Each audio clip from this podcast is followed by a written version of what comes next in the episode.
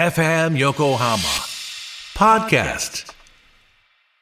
こんばんは、ジャパダフットボールクラブのロブです。コミックアトラスです。えー、神奈川県にゆかりのある漫画家の先生をゲストに招き、インタビューをし、その中から生き方のヒントを探っていく番組でございます。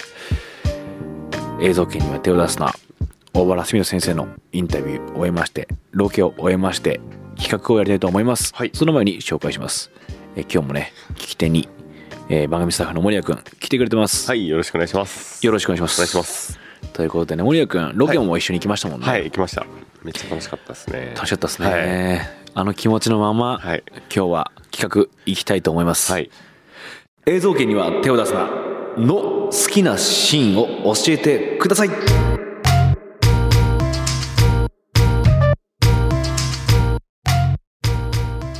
リスナーの皆さんから、はい映像権には手を出すなの好きなシーンを送ってもらいました、はいめっちゃ来てましためっちゃ来てましたねはいありがとうございますありがとうございますやっぱり映像権には手を出すなの、うん読者の皆さん、はい熱量がものすごいですね。暑いですね。はい、なのでそのね、好きなシーン、うん。たくさん送ってきてくれたんでね、はい紹介していきたいと思います。はい。ラジオネーム、ムラーさん。村さん。金織氏が子供の頃、雪の日の商店ではい商売に目覚める会が印象に残っています。はい。金森氏の非凡なる才能、恐ろしい。うん。そうなんですよ。はいはい。金森氏が、まあ、作中でも、うん。なあえーっと番外編の中でもちょっと出たかなと思うんですけど、はい。い、いものを作ってても人が来なきゃうん。見てもらえないんだって話を金村氏がするシーンがあるんですけど、はいそれはこの雪の日の近所の商店での経験が、はい。こう金森氏のうん。今を形作っている、うん。いいですね村さんうわ、かりますよありがとうございます。続きまして、はいラジオネーム左根源さんコンゲンさん。第46話「伝わりやすく」の浅草市の心の挿入歌のシーンが好き確かに心の挿入歌だったんだあれ確かにそうか歌ってる感じか、やりたいことをやりたいようにやるのだってやってダメだったりああまだまだだなとちょっと落ち込んだ時にふと顔を上げたら向こうの方で浅草市が棒を振って待っててくれるみたいでまた頑張る力が湧いてきますと、ああなるほどこの左根源さんがあのシーンを見ると、自分が浅草市のようにうん。チャレンジしてみて、ああ、まだか、まだ力が及んでないなとか、そういう落ち込んでる時に、あの浅草市が出てくるんですね。はいはい。確かにこの心の挿入歌のシーン、歌ってるっぽい。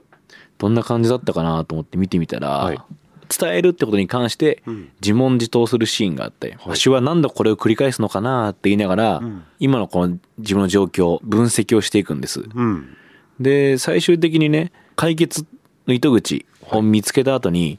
僕はここにいる君のポケットに君と一緒に旅をするために待っていたんだよ気づいてくれるまでって、うん。こう確かにセリフではなさそうなはいはいはい。感じの言葉が入ってくるんですよ、うん多分これが心の挿入歌ってこうだと思いますなるほど。うんはい。確かに心がすごい牧歌的でいいんですよね、うん。浅草市の絵も可愛くて、うん。で浅草自身がその挿入歌を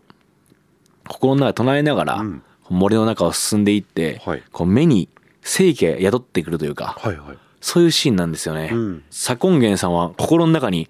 浅草市いるんでしょうねなるほど。うん、だからこう、ああ、もうダメかもって思った時に、うん向こう側に棒を持った浅草市いて、ああ、浅草市も頑張ってるみたいな、うん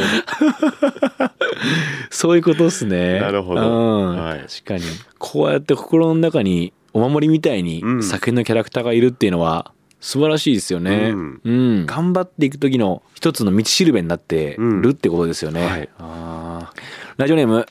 ヌサンタラ2号さん。はい。六巻第44話「新装備映像権」の桜田氏による「やりてえことなんもねえな」から「俺にもやりてえことくらい」にかけての流れが大好きです。んわ、かりすぎるおな。ーここの話むちゃくちゃいいんですよ。はいはい。うん想像は抱えてるだけじゃ邪魔やしょうがないぞ、という浅草市のセリフも浅草市が想像を抱えて悩んだ日があったような気がして好きですと、うん。このシーン僕も好きですね第44話、うん。まあ、そのインタビューの中でも桜田氏が最初みんながこう想像するところに乗れないっていうはい回があるんですよ、はいはいあの想像の世界に一緒に入れないというか、うんでもこの桜田氏の力が映像権は必要だっていうところで、はいこう映像権の3人はうん桜田氏をこう勧誘しに来るんですよ、はいもうこんなマフィアみたいな感じ のはいなるほど感じで来るんですよ、はい桜田氏自身がん学内で結構悪さを働いてたっていうのもあって、はいはい自分の能力生かしてうんそれで弱み握られてるからもうお前これ協力しろよっていう、うんそういう感じでこう桜田氏のところにこう詰め寄ってくるんですよ、はいはいもちろんアニメを作る作業もあるんですけどその前に物質をこうちょっと直すっていうはい作業があって、んまあそこから協力しろっつって、んで一緒に一日中作業をして、はいまあ重労働してじゃあ風呂ラーメン行くかっつって、うん銭湯行って、はいラーメンを食うんですよ、うんだから映像権にとっては一つの流れというか、はいはいはいで桜田氏は終わったぞっていう瞬間に、うん他のメンバーはまだ作業を始めてるんですよね、はい次はもう映像を作るアニメを作る作業を始めてて、うんでもう終わったのかなと思ってたんですけどみたいはいなはいはい言ったら、まだやるよみたいな、うんみんなはいはい感じになってておおんか必死だなみたいな、うんそれに対して浅草市ははいすごいシンプルに答えるんですよね、うんまあ、苦労より楽しさが上回ってるだけとうんそれにわしはやりたいことだらけだから時間がもったいないっていうふうに答えるんですよね、はいでそれに対して桜田氏はドライに全部答えていくんですよね、はい現実的じゃねえぞみたいな、うんこんな風にしたいこんな風にしたいっていう浅草氏に対して、うんでも他の映像源メンバーはそれに対してあそれやるんだったらちょっとあらすじ送ってくださいみたいな、うん金森氏とかもはい桜田氏はもう妄想ばっかしやがってと、うんこれ何の意味があるんだって言ったらさっきのセリフですね、うん浅草氏のそんなことは知らんとうん想像は抱えてるだけじゃ邪魔でしょうがないぞって作んなきゃうん現実にしなきゃしんどいぞと、うん邪魔でしょうがないんだよってことを浅草氏が言うわけですなるほどその後にうん桜田氏は家に帰ってやりてえことなんもねえなってうんこう空を見ながらはい言うんすよ、うんでも次の瞬間こう涙が溢れてきて「うんあれ?」みたいな「いや今日疲れたな」とか、うんあいつらも疲れてるはずなんだけどな」とうん「なんで絵とか描けんだよ」って言いつつ、ん俺にもやりてえことくらいあんだっていう少しずつこう映像系のメンバーに感化されてうん素直になっていく桜田氏ってないるほうど回なんですよ。はいはいヌサンタラ2号機さんがうんおっしゃってる浅草氏が想像を抱え込んで悩んだ日があっての気がして好きですっていうのは、うん確かになるほど映像圏のメンバーにうん出会わないとうん浅草氏はこうやって自分の想像を形にできなかったってうんことですから桜田氏みたいなもんだったわけですからね、うんこう味が深いっすよねなるほどうんいいんすよ、あこれいいですねうん、はこれ森谷君続き読みたくなってでしょい読みたいいやでも名シーンっていうのはこう読みたくなる効果がありますよね、うんこのねサンタラ2号機さんのこの読み取りもいいですねそうですね浅草氏はだんだん無敵に見えてきますもんね、うんじゃなくて、うんこの映像権になるまでの浅草氏は、うん映像権作るまでの浅草氏はそうじゃなかったはずだよなっていうので、このセリフの重みが変わってくるというなるほどああヌサンタラ2号機さん、うん素晴らしいです素晴らしいああいいチョイスで、うんこう読みたくなっちゃうね読みたいですねありがとうござい ますはいいいですよね、いこれ、はいアニメのシーンからね選んでくれたのかな、ラジオネームさとちさん、うん学園祭でロボット犬の部長が鼻水垂らして泣いて走るとこが好きですと、はいはいおう今まで妄想でしかなかった正義の味方でしたが、自分たちがあの3人を生徒会から救うために必死になるのはとても好きですと、うんもちろん作中好きなシーンはありますが学園祭の回は何度も見返してしまいますと、んおそらくあの部長が段ボールのロボットになって、はいはいあの水崎燕うんのアニメ体育館でやるよって宣伝するシーンだと思うんですけど、うん確かに鼻水と足泣いてるとこいいよな いいですね、アニメの方も好きなシーン送ってくれてありがとうございありがとうまございすます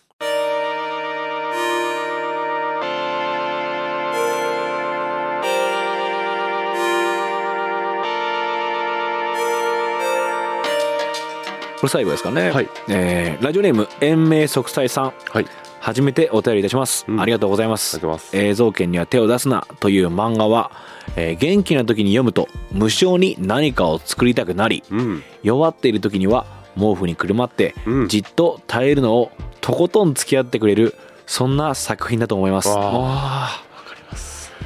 素敵な言葉だな、うんもう言えてみようというか、うんわ私が紹介したいのは、はい第26話「世界の見え方」で熱弁を振るう浅草市の「どっこいみんな生きていく」というセリフです、うん以下引用です主人公を正義だと思っている主人公を正義だと思っている観客は裏切りたいうん。勝った方が正義ってのが常識なんだからそんな話は書かない個々が観測した事実を主張し合うと戦争だ同じ世界も人によって見え方感じ方つまり世界観が違うだから一見主人公側に見えるキャラクターは勝っちゃいけないのだ二つの価値観は並んでいて勝敗は予想を裏切りどっこいみんな生きていくうんここで出るんですねどっこいみんな生きていくうは、ん。初めて読んだ時私は会社で働いていて適応障害となり理想と現実のギャップに耐えられずにおりましたが、浅草市の説明と自分の状況とが突如つながって今私は自分自身同士で戦争をしているようなものだ別に決着をつけなくていいのだ、働くべき死ぬべきという思考も全部一旦置いて、どっこい生きていけばいいやと真にこのセリフに人生を支えてもらいました救済も含め映像金には手を出すな応援してますとうん。素晴らしいですねどっこい生きていけばいいやとうん。そう思わせてくれるってのはすすごいっすよねすごい力ですね。すごい力ですよ、うんだから英明息災さんが最初にねあの書いてらっしゃってたうん。元気な時読むと無性に何かを作りたくなり、うん。弱っている時には毛布にくるまってじっと耐えるのをとことん付き合ってくれるっていうのは、んもうそうですよね、うん大原先生のインタビュうんー聞いてると、やっぱり痛みに寄り添ってるし、うん。優しいですよねそうですね。うん、なんかその優しさの種類もすごく広い視点で優しいというか、うんなんどの言葉がしっくりくるのか分かんないですけど博愛なのかな、うん生物を愛するように人も見ている気がするうん。自分も含めてはい。慈しみうん。可愛がり仕方ないなとか、うんまあ、そういうこともあるよなって考えれるそんな人だからその作品になってんだろうなと思うんですよね、うん。うん先生自身の葛藤っていうのがはいやっぱり描かれてるっていうのもおっしゃってたので、うん。もしかすると延命息災さんと同じようにうん先生も自分の中で葛藤があってそれを解釈する、うん言語をするならこういうことだと思うと伝えてくれてるから僕らもこう生きやすくなりますよね、うん。ああそうだよなみたいなじゃあまあ仕方ないか、うんどっこい生きてこうみたいな、うんそういうふうに思わせてくれてるってことですよねなるほど。うん年明息災さん素敵なメールありがとうございます、は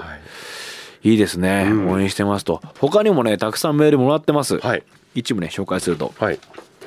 ラジオネーム国高さんは、うんあの金森氏が、うん誰も知らねえ店に客が来るわけねえんだと、えー文化祭の上映会でえー水崎氏の知名度を利用して、うん。集客を図ることうん。に難色を示す浅草市を説き伏せるシーンが好きですと、はいうん他にもね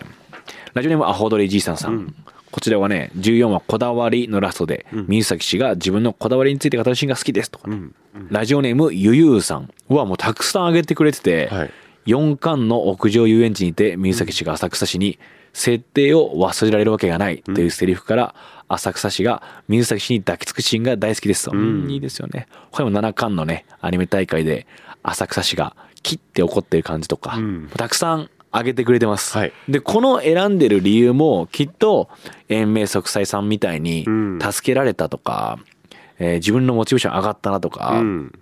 何か大原先生にリンクしてるはい。自分がリンクしてるつながってるわかるそうなんだよってそう思ったから好きな詩になってると思うんですよね、はい共鳴してるというか、うん。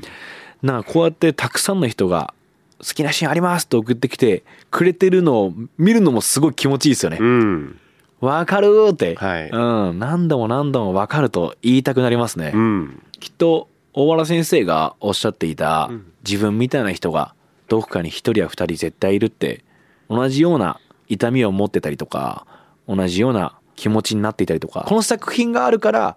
つながれた人たちがたくさんいるうん。一人じゃないんだって思えたうん人がいるっていうことがこのメールからもすごい伝わってきますよね、